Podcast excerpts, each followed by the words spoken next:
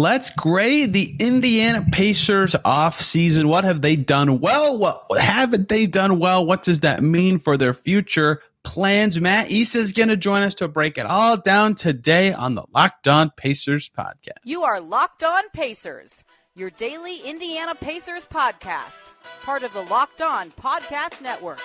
Your team every day. Welcome to another edition of the Locked On Pacers podcast, where we, of course, talk about the Indiana Pacers. As always, my name is Tony East. I cover the team for Forbes and SI, and today we are grading the Pacers offseason so far. All the moves they have made via the draft, via trades, via signings, grading them out of 10, except for one category that we graded out of 5 to make the final score out of 75. A good score I've done this exercise in the past is like 50-ish. You know, that's pretty good. That means most of your moves were, you know, uh, about as expected. A perfect 10 is getting a good player on a long-term deal or getting a player on a bargain contract. A 5 is that's average. That's fine. That's good for your long-term outlook. And a 0 is obviously this is terrible. This makes no sense. Um, so Mat Issa is going to join us. He covers the NBA for a million places. Wrote, has written great stories about Tyrese Haliburton and Reggie Miller in the past. He's written for SB Nation, Opta Analyst, Forbes, Fansided, all over the map. And he's going to join us to grade the Pacers off season. Let's just hop right in and get to it. Summer League is done, and the NBA is going into hibernation unless uh, one of those Harden Lillard guys gets traded. So let's grade what the Pacers have done so far in the summer, noting that this could be an incomplete grade. Eight topics to grade for a fun rounded score out of 75, everybody's favorite number for grades. And joining me to talk Pacers summer grading moves, first time guest here, it's Mat Issa of my God. Okay, let me make sure I got all this. SB Nation, Opta, Forbes, and Fansided. He did the whole summer of the quest trying to find the best players in the NBA. Mat, did I get everything? What did I miss? Uh yeah, everything that matters. Um main part main part is we need to we need to change first time on the Locked On Pacers because I, I love this podcast. I, I love the work you do, Tony. So I'm excited to hand out some grades, play school in the summertime. I haven't ever really been um like like grades in terms of letter grades. I feel like I'm just like making it up when it's like, oh, it could be a B plus or an A minus. Like I feel like numerical grades are just better. Everybody knows what a number is and we all have yeah. different strictnesses of teachers. So that is why I prefer that. And I am also excited to hand out grades because I have different thoughts on these now than I thought I did. And I want to start with uh, their lottery pick, Jarace Walker. And part of assessing this pick to me is not just that they picked Jarace Walker, it's that they traded from the seventh pick to the eighth pick. How thrilling! And picked up those future second rounders from the Wizards and Suns to get their guy. Uh, what did you like about that pick? What grade would you give that entire string of transactions for the Pacers? Yeah. Okay. So, um, I'm going to be completely transparent with the audience here.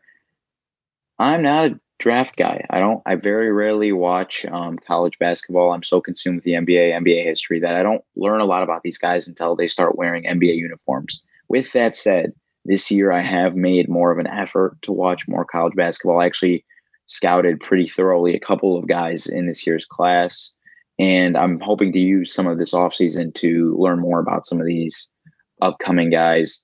Now, what I do know about Jarace Walker, the theory of him in terms of like, you know, he's this uh, futuristic four, kind of like an Aaron Gordon type player with um, some passing chops, uh, the versatile defense, kind of like the, in theory, the perfect guy to pair with Miles Turner.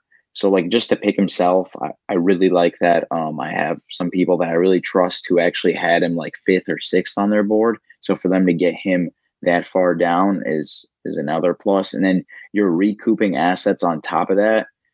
And basically all you did is swap a guy who and I have like I am uh, so I in my I'm a little bit biased against like the projects, project players, you know what I mean? The guys who are just like super raw, they're super tantalizing, super sexy, but like their floor is really low. Um, yeah. It's kind of like my theory. Like I don't know, I wasn't that high on Shaedon Sharpe after I watched him. I think I hope he has a great career, but I wasn't that high on him compared to somebody like Benedict Mathurin because I didn't see like a, as high as a floor.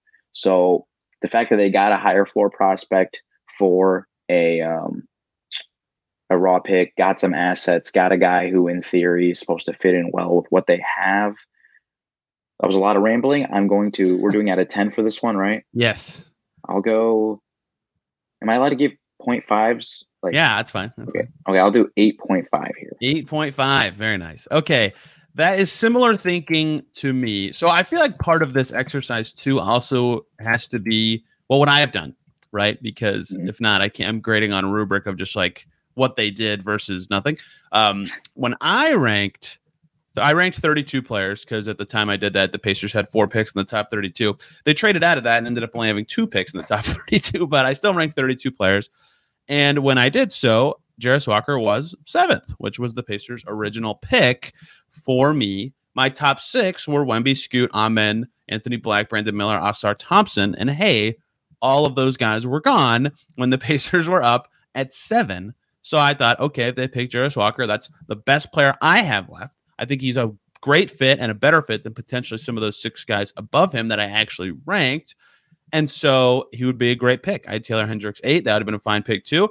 And then they traded back from seven to eight and got potentially a fantastic second because the Phoenix Suns implosion potential is the highest, maybe the second highest in the league. I don't know how anybody feels about Dallas right now.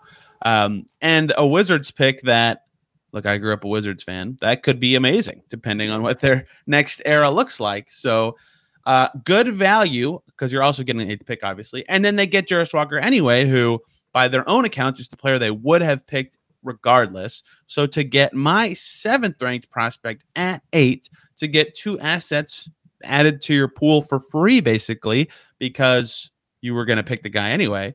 And I had Bilal at 16th on my board. So no harm, no foul, and letting him go one pick above you. That's great work, right? That is getting stuff out of basically nothing, ringing the towel. The thing you the thing we don't know, man, and I always have to say this with front office moves is I have no idea what trade offers the Pacers had for the seventh pick or what like agreed to prices for other awesome players were out there that involved the seventh pick. And without knowing those, it's impossible to be like they did the absolute best thing possible, especially because they've discussed that, yeah, there was, you know, chatter about going after an established starter or, you know, just getting really good fitting players on our timeline, but the price was too high or the contract length of the player was too short. Like they've said that on the record. So we know there was some exploring there. And without knowing those, I can't grade it perfectly because you don't know what decisions they didn't make.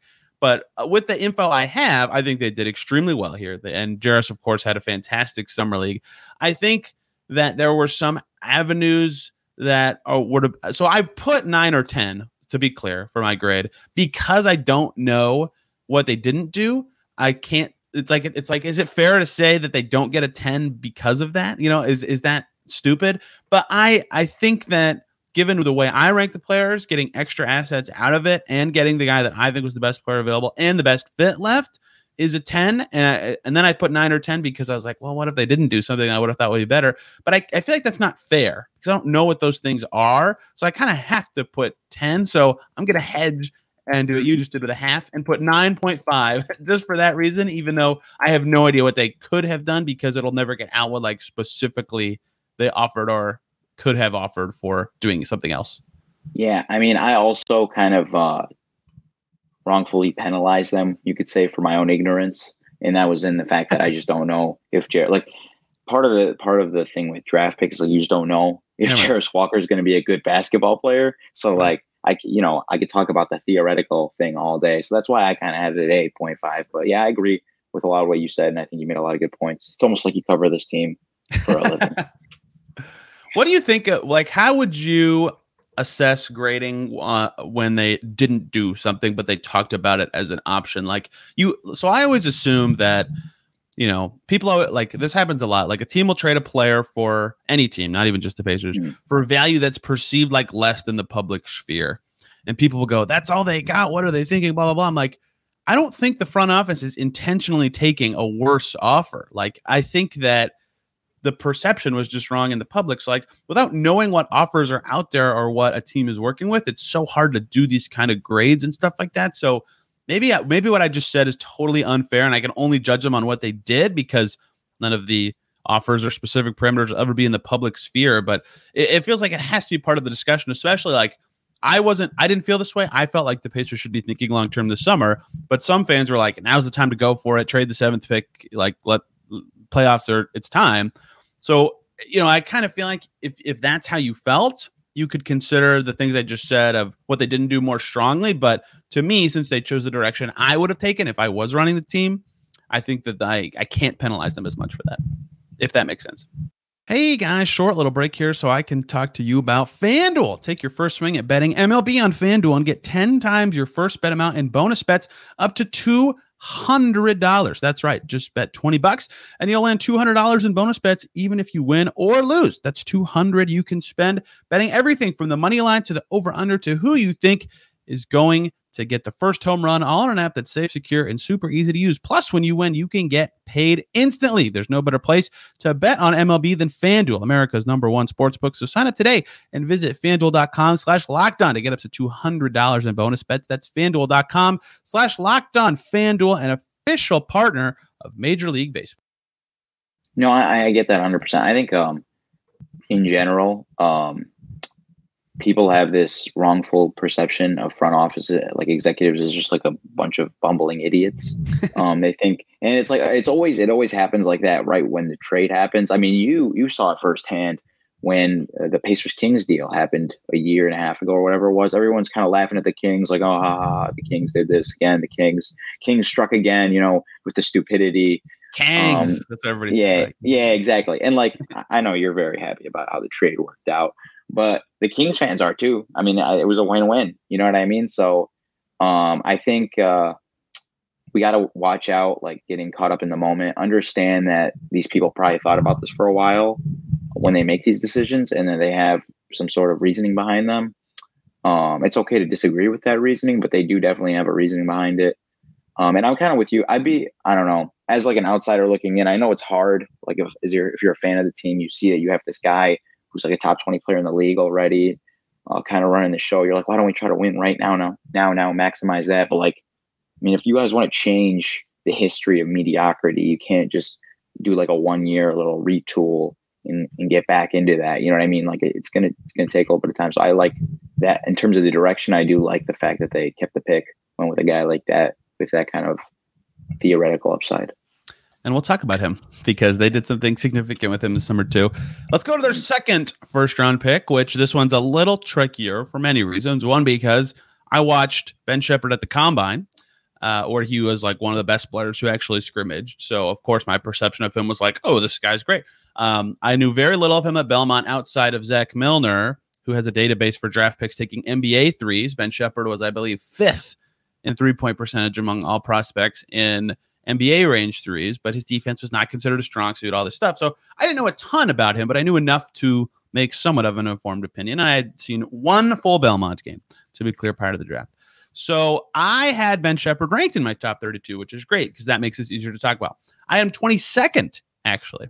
So from a value perspective, I would say, yes, good pick. They picked the player that I thought was the 22nd best player in this draft with the 26th pick. However, unlike with Jarace, where all the players above him already picked. That was not the case for me in this draft. Uh, I rank players way differently than everybody else. Uh, my 10th best player, GG Jackson, was still available at 26th. My 14th best player, Colby Jones, was still available at 26. My 15th best player, Leonard Miller, was still available at 26. My 19th best player, Bryce Sensabaugh, was still available at 26. So I am inclined to personally ding them for what I would have done. What I would have done is pick GG Jackson or Colby Jones, but they still picked a player that I think is good and got positive value there. And I get picking a shooter at any pick in the draft. So it's uh, again, it almost feels unfair to ding them for what I would have done, but that's the point of this exercise, right? So I give this a seven. I think Ben Sheppard's good. Uh, the reason also that I ding them a little bit here is they have a ton of these guard wing types on their team already with Nembhard and Mathurin and Nesmith and Hield. Matt Nembhard might just play backup one, but it's not immediately clear what Sheppard's path to minutes is ever. It will come. NBA teams change like crazy. Like since 2018, the only pacer left is Miles Turner. Like in five years, they will have maybe three or four of the guys currently on their team still on the team. Like there will be a path for minutes for him, but I don't know what that is right now. I don't expect him to play year one. 26 picks don't play in year one a lot. But either way, like a lot of those wing guard types, especially Mathurin and Nesmith, are going to be presumably on the team for a while. So I give this a seven, but that is the highest I can go. Yeah. Okay. So now this is where I really need to be transparent. Um, I where I know I know about uh know a good bit about Jarace Walker. I, I don't know that much about Ben Sheppard as a player. I, I looked into him a little bit. Um, he does okay. I'll, I'll say this um, again without watching really much of any of him. He does kind of remind me of Nembhard in that he's like an older guy, um, and he kind of rose up boards a little bit late in the process. Um, and I mean, if the Pacers like obviously they only have one example of really hitting on these older guys in recent memory. I guess you'd call Duarte. I don't know if you'd call him a hit, but um, uh, we'll talk about him, don't you? Yeah, yeah. but um, so for that, I think they deserve points. Um, I did okay. So I do know a solid deal about Bryce Sensabaugh.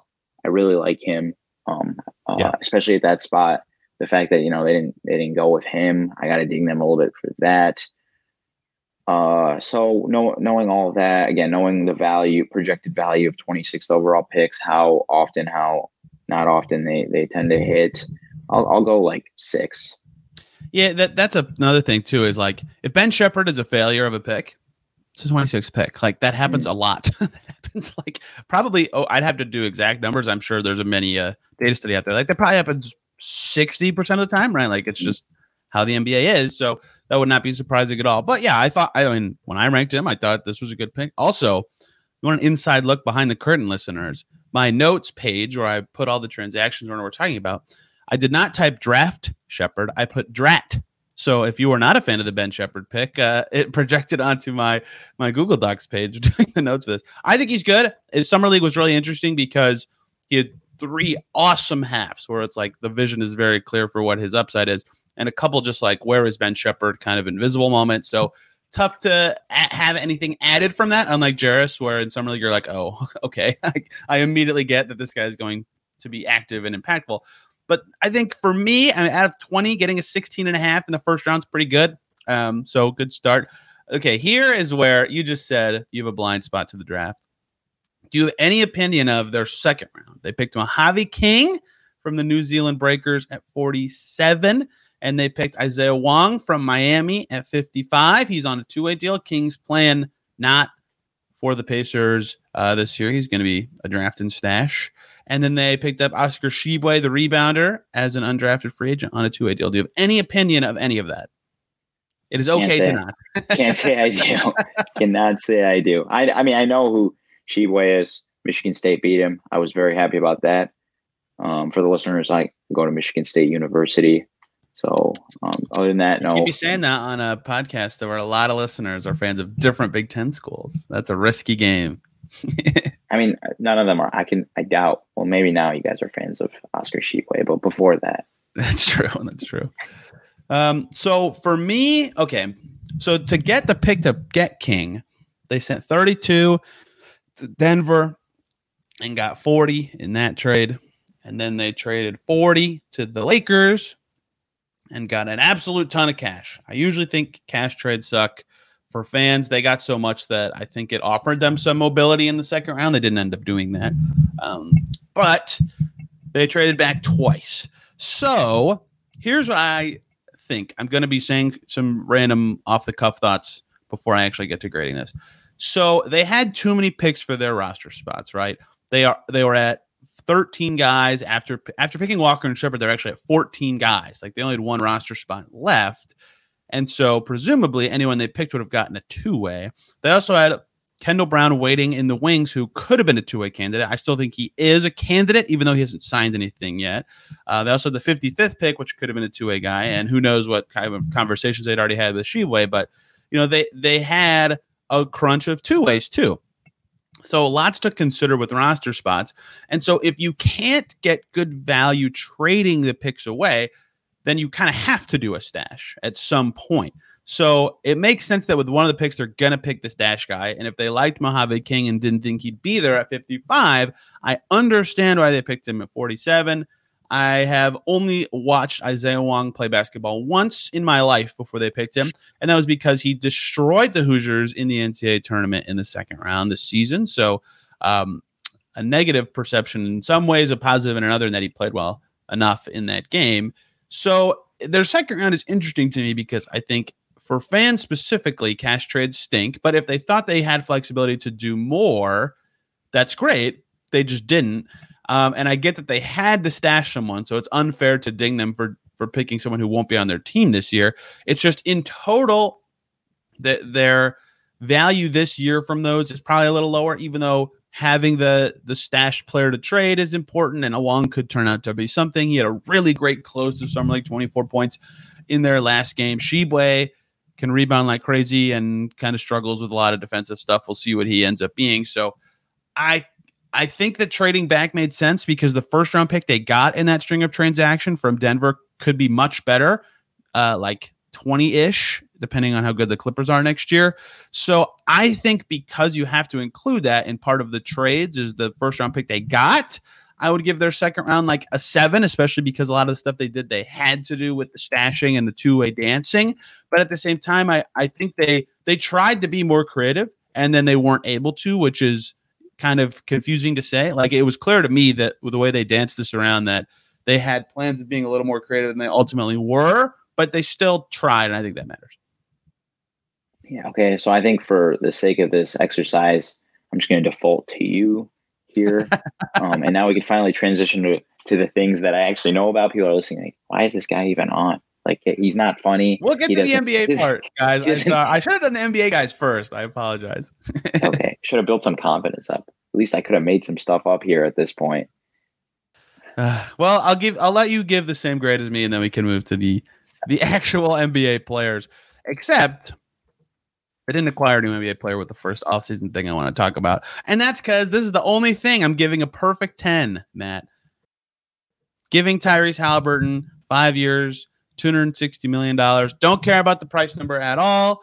They got five years with no player option extension for Tyrese Haliburton. That means they have a 23 year old all star point guard who's the only player ever to average 20 and 10 and shoot 40% from three on their team for at least six years, with no way for it to be shorter than that, which means also he'll be in the league for seven years after four more seasons, which means there's three chances for him to make an all NBA team and be eligible for the next Supermax extension, which would not be possible on any other team if he's traded. And so, because there's no player option, the chance he stays even longer with the Pacers has gone up. And also, he's really good at basketball, and he's on the team for over a half decade. Uh, knock on wood, if things go well for the Pacers in the coming years. I mean, I said leading up to free agency that they could bomb their signings, they could have terrible trades, they could have a mediocre draft. If they do this, they have a good offseason, and they did it. That I mean, I kind of want to give them an 11 just for the fun of the exercise, but that's a perfect 10. I mean, I have, I have nothing else to say about that. That's exactly, even if it means you have to give them the trade kicker and you have to give them the easiest possible escalators to get $260 million, that's a perfect 10 to me. They got, they got the most important thing done. Yeah. No, I mean, so I don't know how familiar you are with Michigan and like Michigan culture, but you know, there's nothing like a Michigan summer, they say, right? So, Fourth of July, right around the time he was signing that extension, um, I was driving up north with my buddy. My buddy, you know, he's a casual NBA fan. He knows obviously it plays a big role in my life, and he goes like, "Hey, man, like, what the hell's going on? Like, Tyrese Haliburton just signed for all this money." And I turned to him and I'm like, "Do you know how good Tyrese Haliburton is at basketball?" Um, it's just like I don't know. When I think about it, like say like Tyrese Haliburton has like an off shooting year, or he has a season where he's just not shooting the ball the way he usually does. It happens to everyone. Okay. Like think about all the other ways he can contribute to a basketball game Right. with the passing, with the way he can play with pace, the way he can attack and drive and play off of play off ball. He can he's a big body. It's not like you're gonna Trae Young him and put him through like three screens and make him fall apart. Um, you know, all the defensive playmaking he can do. So like even if like worst case scenario the guy shoots like 34% one season from three just because it's just for some reason you know variance like there's just still so many ways he can impact a basketball game. Um yeah he's i don't know how in the world indiana is going to acquire a player this good unless they hit in the draft. Like it's just it's a no-brainer. 10 out of 10 he's worth every penny. Uh, it seems like he wants to be there. Um yeah with you. 10 out of 10 perfect. Doesn't get any better than this if I could have offered him more money, I would have. if he's a down shooting year, but he's still a 20 and 10 plus guy, okay. So now his stats are Darius Garland stats or Trae Mhm. Young stats. Like that's still an awesome player. Um, you wrote about Haliburton earlier this summer. I can't remember if it was late in the season or if it was in the summer, but Mid, mid- yeah, midway through the season, something that's like what that. I thought. Uh, yeah, that's right. That's right. What stood out to you about him at that time, uh, especially as it applies to the Pacers and where they're heading? Yeah, yeah. So okay. Don't get mad at me, please. at the um at the Do I seem like somebody who gets mad? I don't know. After what I'm gonna say, after what I'm gonna say, you might get mad at me. At the end of- At the end of the 2021-22 season, okay, I've always been really high on this guy. Always been really high on him. I'm still really high on him. I'm still holding all my stock, and I think he's gonna have an incredible year with the Wizards. But at the end of the 22, 21-22 season, I didn't think there was that much of a difference between Jordan Poole and Tyrese Haliburton. Didn't think so. Okay. I I mean, play styles obviously stylistically different, but like in terms of like impact ceiling wise, I'm like, oh no, pretty similar to me. I don't know why everyone's so excited about Tyrese. That was after Poole's best stretch of play ever. To your yes, yeah. And so the following season comes, and you know, I'm watching. I'm watching a couple guys I respect are like saying Haliburton's name and then saying like Stephen Curry, um, and I'm like, excuse me. So I like you know I go in, uh, I go in my handy ban- handy dandy little spreadsheets, my databases. I start looking, and uh, Cerebro Sports has this. Uh, this global search tool they have that's like really good for like historical comparisons and I looked up Haliburton's season this past year, and the only guys, the only guys that it matched were guys.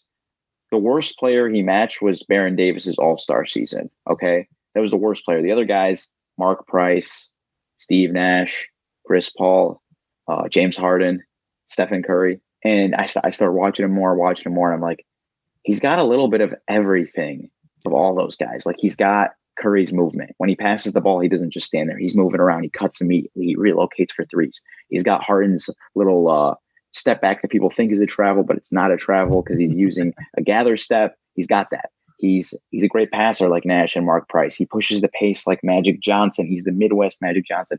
I The Midwest Magic. he's the Midwest, that's Midwest like- Magic that's- Johnson. It's almost over the top, but I want to use that nickname enough that I might just let it slide. it's a great nickname, and it honestly might be true. Like he's he really is shaping up to me to be one of the best offensive players of his generation. Um, what that means for this team moving forward, it's hard for me to say. Depends how they they end up building out around it. But just just think of that. Think of that, and think about where that could push you as a team moving forward if you have a guy like that. I was thinking about this while driving the other day, just to just to contextualize what Tyrese Haliburton did in his third season. If he had a game where he scored exactly 20 points and had exactly 10 assists and went four of 10 from deep, right? It's a really good stat line, right? Wow. Must have been a great game. That was below average in all three of those stats for him last year. It's like, holy cow. Like, it, it- like when you just say 20, 10, and 40%, you're like, yeah, mm-hmm. whatever. But then you say it like that and you're like, oh my God. Like, that's a just it's he's so unique and it's funny you said mark price because that has always been kind of one of my comps for him is just because price was one of the first young shooter passer types back in the day so i think that that could be a similar career arc although i think he's better comparatively He's taller. He's And he's- taller and longer than the height too. is a big part Yeah. of that too and his defensive instincts are Mhm. better. Price was an awful defender, even in retrospect. So that's a big difference. So easy 10 for me. That was the easiest uh, grade for me to give out. I did that one first. Uh, Bruce Brown, uh, to, to quote Michael Malone, Brucey B. Two years, 45 million bones, but the second year is a team option. Um, so basketball wise, awesome fit. They need point of attack defenders on the perimeter so bad. I think that's the biggest thing he adds to the Pacers, even beyond some of the offensive stuff he does well. All of their off ball guards, except for Andrew Nembhard, were struggling to defend last year. Aaron Nesmith guarded their best other other teams' best players all the time because they needed him to do it. So great fit in that way. He also is fantastic in transition, which is where the Pacers play all the time. Second league in transition frequency last year. He also figured out the whole corner three thing with the Nuggets last year and figured out how to play off of a star, Nikola Jokic, best passion league. And he also upped his volume from three at a credible percentage, not a good percentage, a credible percentage. So he is a very good fit with Rick Carlisle because he's willing to get the threes up. He's a great fit with Tyrese Haliburton, and he covers the team's biggest weakness on defense. And they sacrificed absolutely zero future flexibility to get it done. And Mat, I'll let you respond to this after I say it. In my opinion, Fred VanVleet is first. Bruce Brown is the second best free agent who changed teams this summer. So all those things considered, to get no future money out of it, although it could keep him if he's actually as good of a fit as I just described, to get the second best player who actually changed teams. I'll throw some other names who you could consider if you want, uh, and to get a great fit like that, I gave it a nine. I think the only way it would be a 10 if it was no sticker shock on the number, but that's impossible when you get a team option on a two year deal on a guy like that. Um, but yeah, great fit, great signing. If you want other contenders for, for second best player to change teams, Dillon Brooks, Donte DiVincenzo probably would be in that mix. But I think it's for maybe this is just because I've dove into his numbers like crazy for the last couple weeks, but I think it's Bruce Brown. Yeah, I can't remember all the marquee guys who changed teams. Um, I guess not, and not in trades. Max Strus, obviously better guys um, get traded. Yeah, Strus is great. Yeah, as well. I I probably say I would say probably right now as I think about it, Bruce Brown. But um, yeah. So I talked about this. I was actually on uh, the fan, the radio station. Yeah, yeah. yeah. I was on there the other day. I talked about how I one thing I really liked about this offseason was them doubling down on their biggest strength, and that's playing with pace. I think that's that's one of Bruce Brown's like best features is he's like he's got I always the first thing I wrote down this season about Bruce Brown in my notes when I was watching Nuggets play. I was like, this guy's so spunky. He's got so much spunk the way he plays. Um, he's so confident when he's in the open floor. He's like the most confident dude on earth when he's on the open floor. Um, so yeah, love his like his, that idea. Love how he doubles down on that. He's like a second Haliburton pace pusher type. I do like the point of attack defense. And I just want to say this on air, recorded live. Andrew Nembhard, incredible point of attack defender. I love him. I love his screen navigation. I love how economical he is with his movements. Uh, I love his length.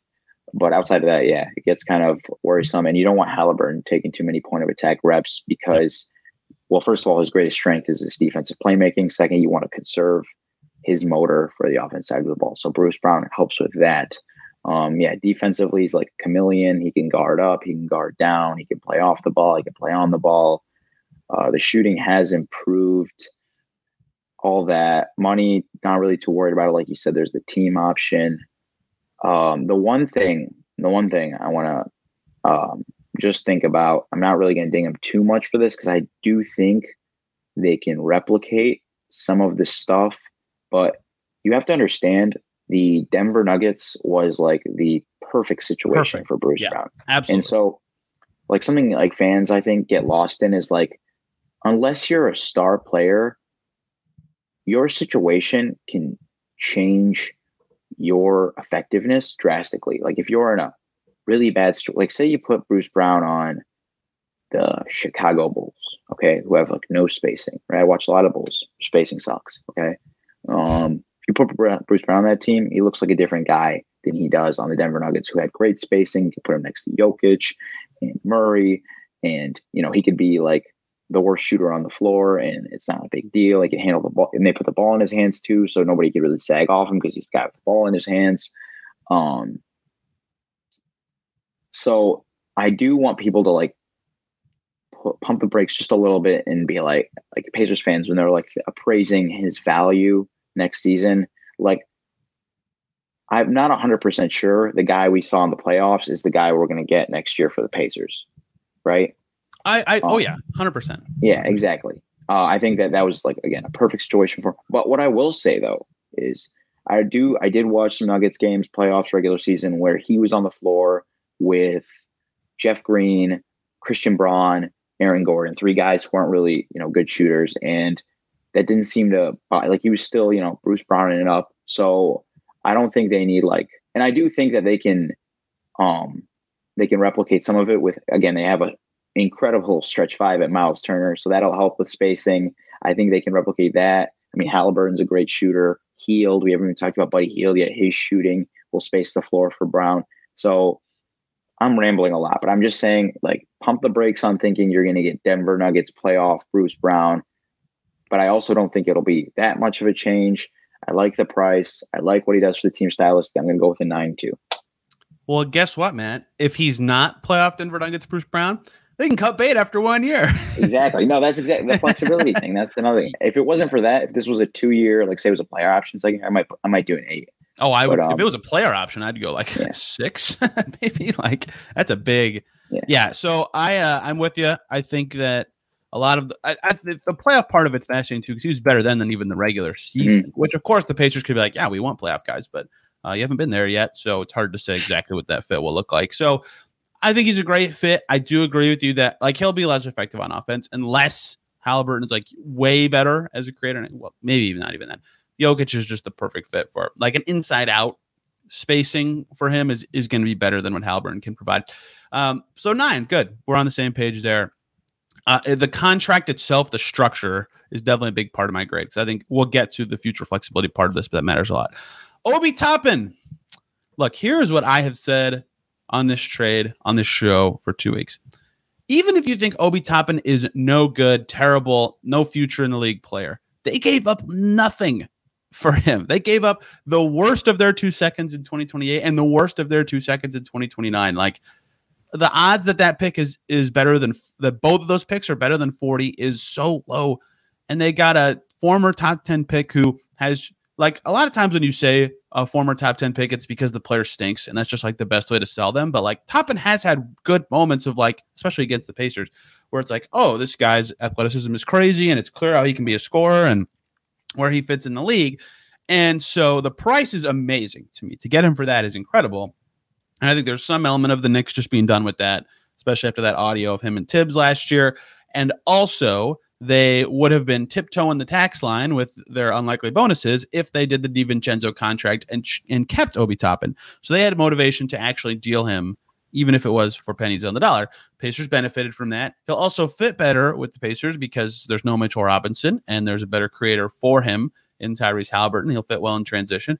So even like I probably would say I'm lower on him than most Pacers fans are, but I think he's a decent player. And at that price and at this fit point, that's a great acquisition. like it, it's so weird that I'm saying similar things for him and Bruce Brown, but if for for what they got him for, especially with only one year left on his deal, like I'm once again giving it a nine because of the price and fit thing.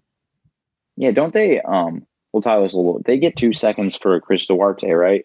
Two much better than they gave up seconds. Yeah, exactly. So I mean, Yes. even if you like don't value seconds that much, you can say at least it's like you get it back for a guy you weren't using. You get a little bit more size. I know they were the problem last year is they didn't really have a four problem among other- other things. This was far from a, a great team last year, but um, the top of things. So I'll say this: uh, Knicks young players usually do get like propped up a little bit more than they should because they play for the New York Knicks. So you got to factor that in. But okay, so what I said earlier with Bruce Brown and non-star players, like, like I'm just gonna put like arbitrary numbers here, but like if you're like a middling role player, you could if you're on the worst situation possible, you might look like the 200th best player in the NBA. But if you're put in a really good situation, an optimal situation, you might look like the 100th best player in the league. You know what I mean? And that's like Yeah. it's a pretty solid difference. And I think that Toppin is on the opposite end of Brown, where it's like he's going from a situation that might not fit his strengths. You know, he's a he's a high flyer, he's athletic, he can run in the open floor to one, you know, that's kind of perfect for him, at least offensively. Um, and then defensively, you can make the same case because he's, you know, shadowed by a shot blocker, and it's always good to play. Eh. It's always good to play next to a shot blocker, though. I mean, is it like you know what I mean? I know, I know the the Pacers still have their defensive problems, and that he's not going to be the one to fix it. But I mean, it's not like he's going to be, you know, whenever he gets blown by, it's just nothing back there. Um, The best thing he So- offered the Pacers defensively at the four is that he is taller than six foot five. Exactly. Yeah, that's. I mean, that's pretty much. He's taller, longer than Aaron Nesmith. Yes. But um, yeah. So I basically I like the offensive fit. Um, he's still young. He is very athletic. I, I could see like a world where he just looks like a lot better than he was last year because he's in a better system. Um, that, but also you know the New York bias towards guy. I'm going to tax them guys. I'm going to tax them a little bit for that. They didn't really give up much. I'll do a nine. Let's go. We're in lockstep again. That one was uh yeah, the price made that one easier for me. Like when I was talking to the Locked On Knicks guys about this, they're like, yeah, maybe like pick 32 or pick 29. It's like, nah, how about way less? Just just a lot less than that uh, for the former eighth overall pick. Who i- again, it's not like this is like okay, this is an extreme example, but it's not like this is like Anthony Bennett, where it's like, yeah, he went one, but he was like legitimately a bad NBA player like his whole career. Like Obi Toppin has been good at times. They tried him in the rotation to start last year. Okay. He played playoff. Probably, he played. He didn't play playoff minutes. I think part of that leaked audio thing with him and Tibbs was not playing in a playoff game against Heat. Uh, this is the worst grade I'm going to give, Mat, and that is something you just alluded to: trading Chris Duarte to the Kings. They get the Dallas Mavericks 2028 second rounder. We talked about the Sun second rounder earlier. How about uh, the other team that could have a great second round pick in, in five years, the Dallas Mavericks? And they get the Kings 2030 second. Kings have some stability now. It's impossible to predict seven years out. The Mavs pick could be awful too, but either way. Um, so uh, this one is interesting. So first, let's talk about something that we haven't done with for any other pick or any other move they made and that is the process that led you here right if you if you did good process the whole way and it didn't work out versus if you did terrible process and it does work out how do you grade that in retrospect because the duarte pick was good and he was good his first year and then he was rough his second year. So they're trading him at his lowest value he's ever had right? And if he had a good third year i would assume his value would go up a little bit even though he will he does turn 27 next june. So this is certainly the lowest value he's ever had. And I said on this show, I thought I would, even though they have this logjam at the 2 3, I would not have traded him for less than a, like, even if it was protected, like a late first, just because his contract could be valuable to them. And I believe a ton in his shooting. He was traded for two seconds instead. So that's lower value than I would have done it for. Now, the reasoning makes a lot of sense, even though the reasoning and the issue that was created for the reasoning was something the Pacers did themselves, and that's that they have a way too many twos and threes, right? They have Bruce Brown, they have Ben Mathurin, they have Aaron Nesmith, they have Ben Sheppard, uh, they have Andrew Nembhard potentially. I'm missing somebody in this mix, uh, but either way, they have a lot of.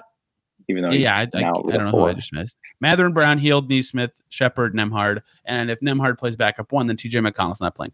So there's no like someone, someone already right now is not playing. If Duarte was on the team, he is also maybe the guy who's not playing. And so, yeah, you can go, okay, it makes sense to trade it. I've said this. If he has less value to your team than a different team, you should get assets that make more sense to your team. Like that makes a trade make sense. And I think it does make sense. And I think the seconds could be good. And there's a chance Duarte's last year is actually predictive and he might just not be the guy he was as a rookie. But he also could be the guy he was as a rookie. And they've acquired Nesmith, Mathurin, Brown, and Nembhard all within the last 14 months. Buddy Hield is the guy they acquired the longest to go at Duarte's position. Even that was February 2022, right? So they've acquired all these two threes along the way, and they were opportunistic, smart moves. But the logjam that they're clearing up, they also created. So that is also part of this evaluation to me. Um, I, kind of want to give this a five or a six. I don't think the value is great. I think he'll be much better with the Kings in their structured offense. I think his shot will turn a little bit. I get why they did it. The reasoning makes sense. Their team will make more sense. Their assets will make more sense going forward. Perhaps this Dallas pick could be used in some grand trade later, and then this grade would go up. But right now, I, ha- I think we can give this a five and a half. Yeah, I mean, okay, so I, I scouted uh, Duarte my, his rookie year. Came away like you know relatively impressed by him. He was great. Uh, yeah. I thought he had a good year. I think he had a good year. You know, he has some ball skills, a shooter. He's he's not a sieve on defense. You know, he's got some size, some length for the position. Um, he's got good footwork. Uh, all this and that. I understand that when the Pacers drafted him, they were on kind of like a different trajectory. I mean, that was they were still like what is it, Brogdon, Sabonis, um, and uh, Turner, LeVert, exactly that just hired Rick Carlisle. They wanted yeah. to win with that team. Exactly. exactly. Yes. Correct. Um, oh, the irony: Sabonis is actually going to get to play with Duarte. Yes. Yeah. But um, so I like. I Maybe it's like them just like we're in this new direction. You know, the vibes are at all time high. Let's get let's get this last little remnant of kind of what we were doing before out. I understand that part. Um, I do understand the the logjam, and honestly, like I'm higher on Nembhard than I am Duarte. Higher, I don't know. I don't know much about Sheppard yet. Uh, I like Hield more than I like Duarte. Uh, so I mean, it makes sense you want to play these guys. It's basically okay if you really like think about it. It's basically like they traded Toppin for Duarte. If you really yeah, you could, you could think that way. Yes, you know, And so I think like, I think they would say that the seconds they got for Chris are I was- better than yeah. the ones they sent away. Yeah. But yes, that's fine. Toppin plus, Toppin Yeah. plus some stuff for Duarte. And I, I mean, I think that makes sense. Like if you think about it, they had that log jam, the two three, um, and they needed just a bigger body and one who could play with pace. I think that Toppin's probably a better transition asset than um, Duarte. Even though I, I did, I do recall Duarte having some nice little pull up threes um, in uh, semi transition and transition. But yeah, I'm kind of with you where this is like I don't know, maybe it's also them like admitting that they did the wrong thing with that pick once upon a time. Maybe should have gone a different direction with it. I'm trying to think who was on the board at that time. Uh, how about the guy I ranked sixth that year, Moses Moody?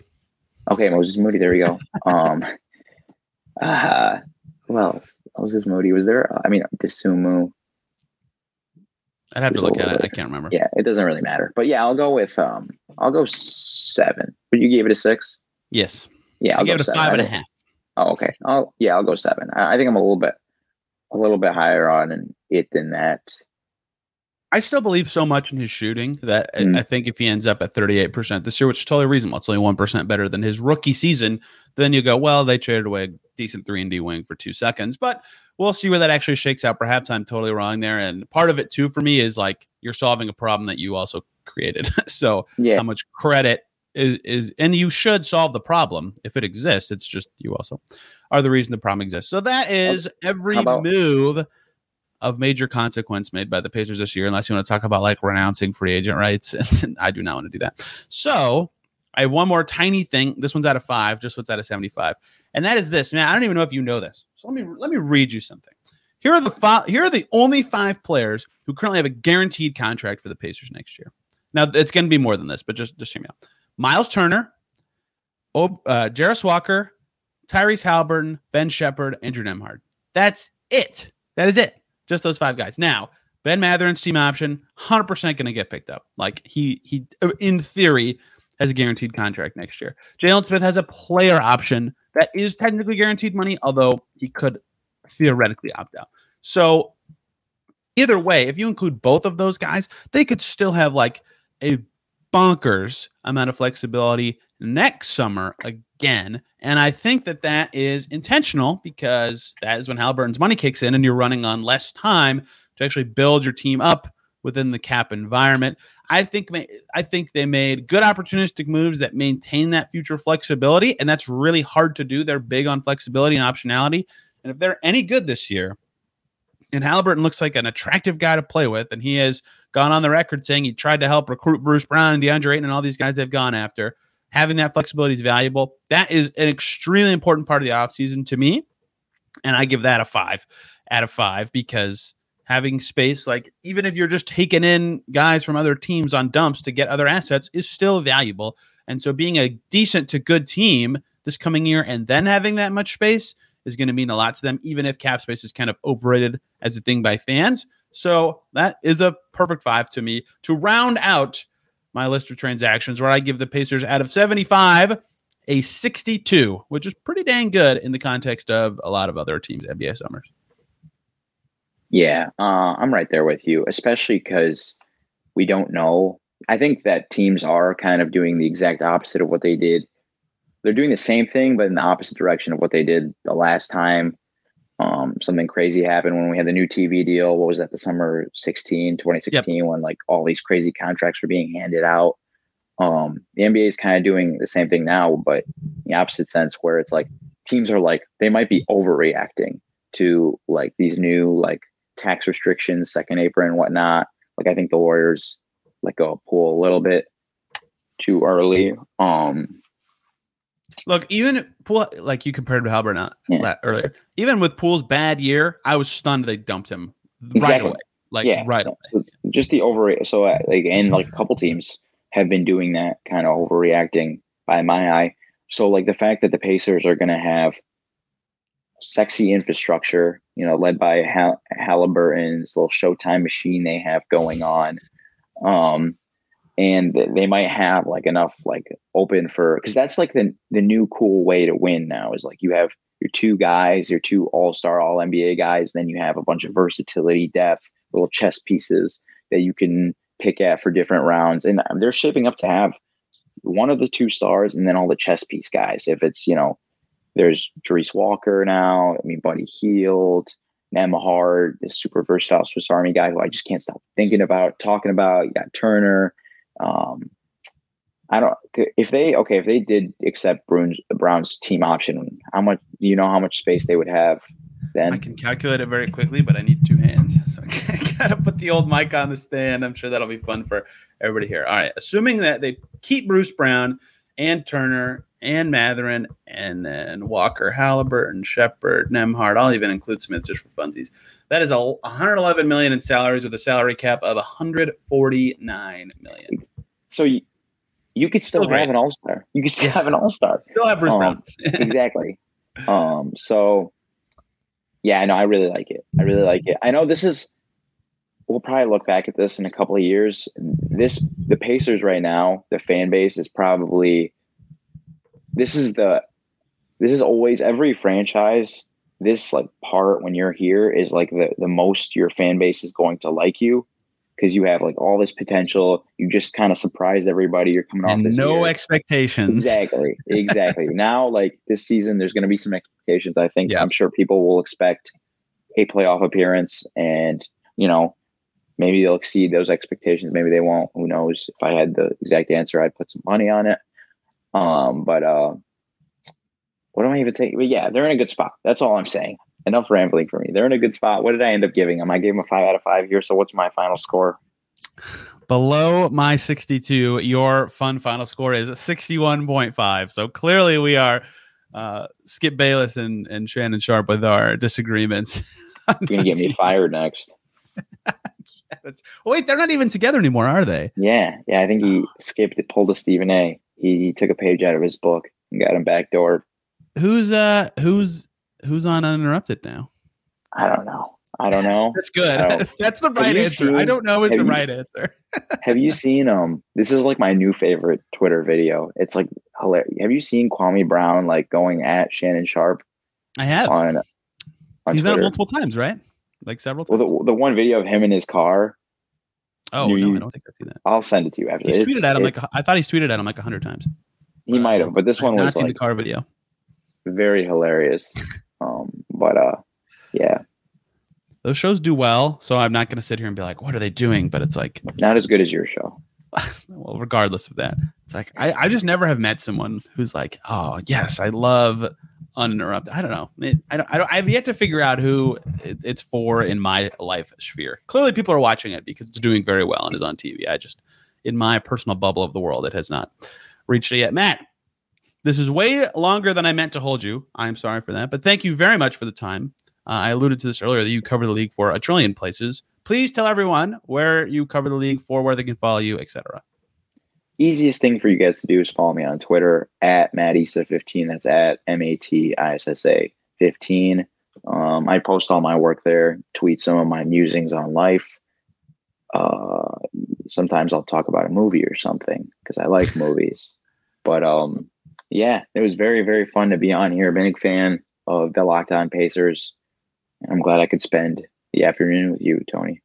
You're becoming quite the India me- indie media star with your uh, radio appearance and Locked On Pacers appearance. Highly recommend following that. And if you can, dive back into his, wait, was it 2019 or 2020 when you did the quest for when uh, tw- quest for the best 2020. But for Pacers fans, you guys should check out. I did a big thing on Reggie Miller last year.